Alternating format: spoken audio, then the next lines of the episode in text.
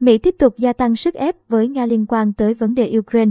Theo hãng tin AFP, trong bối cảnh Washington tăng cường sức ép với Moscow liên quan tới chiến dịch quân sự tại Ukraine, ngày 11 tháng 3, Mỹ đã công bố lệnh cấm xuất khẩu các mặt hàng xa xỉ sang Nga và Belarus, trong đó có đồ trang sức, quần áo và xe cộ.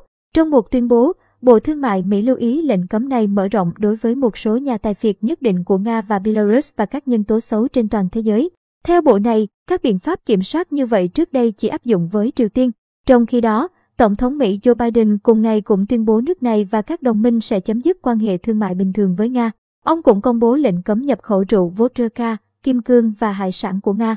Theo văn phòng đại diện thương mại Mỹ, trong năm 2019, Nga là đối tác thương mại lớn thứ 26 của Mỹ, với kim ngạch thương mại song phương đạt khoảng 28 tỷ USD. Các mặt hàng nhập khẩu hàng đầu từ Nga bao gồm khoáng sản nhiên liệu, kim loại quý và đá, sắt thép, phân bón và hóa chất vô cơ. Trước đó, Tổng thống Biden đã thông báo áp đặt lệnh cấm nhập khẩu dầu và các nguồn năng lượng khác của Nga.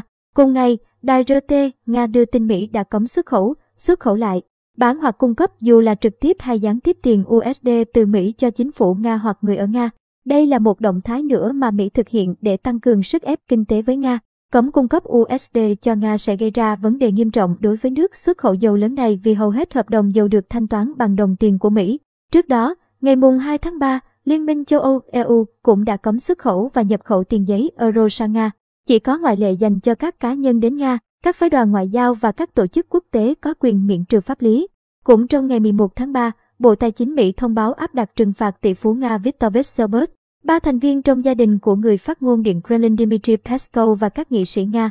Tuyên bố cũng cho biết trong số những người thuộc diện bị trừng phạt ngày 11 tháng 3, có 10 thành viên ban lãnh đạo VTB Bank, ngân hàng lớn thứ hai ở Nga, và 12 thành viên Duma quốc gia, Hạ viện Nga. Ngoài ra, 4 thành viên trong ban lãnh đạo ngân hàng Novikombank của Nga, trong đó có nữ chủ tịch Elena Alexandrova Georgieva, và công ty APR Management cùng 4 thành viên ban lãnh đạo của doanh nghiệp này cũng bị đưa vào danh sách trừng phạt. Các biện pháp trừng phạt sâu rộng chưa từng có nhằm vào ngân hàng và giới tinh hoa của Nga, song song với lệnh hạn chế xuất khẩu, đã ảnh hưởng lớn tới nền kinh tế Nga.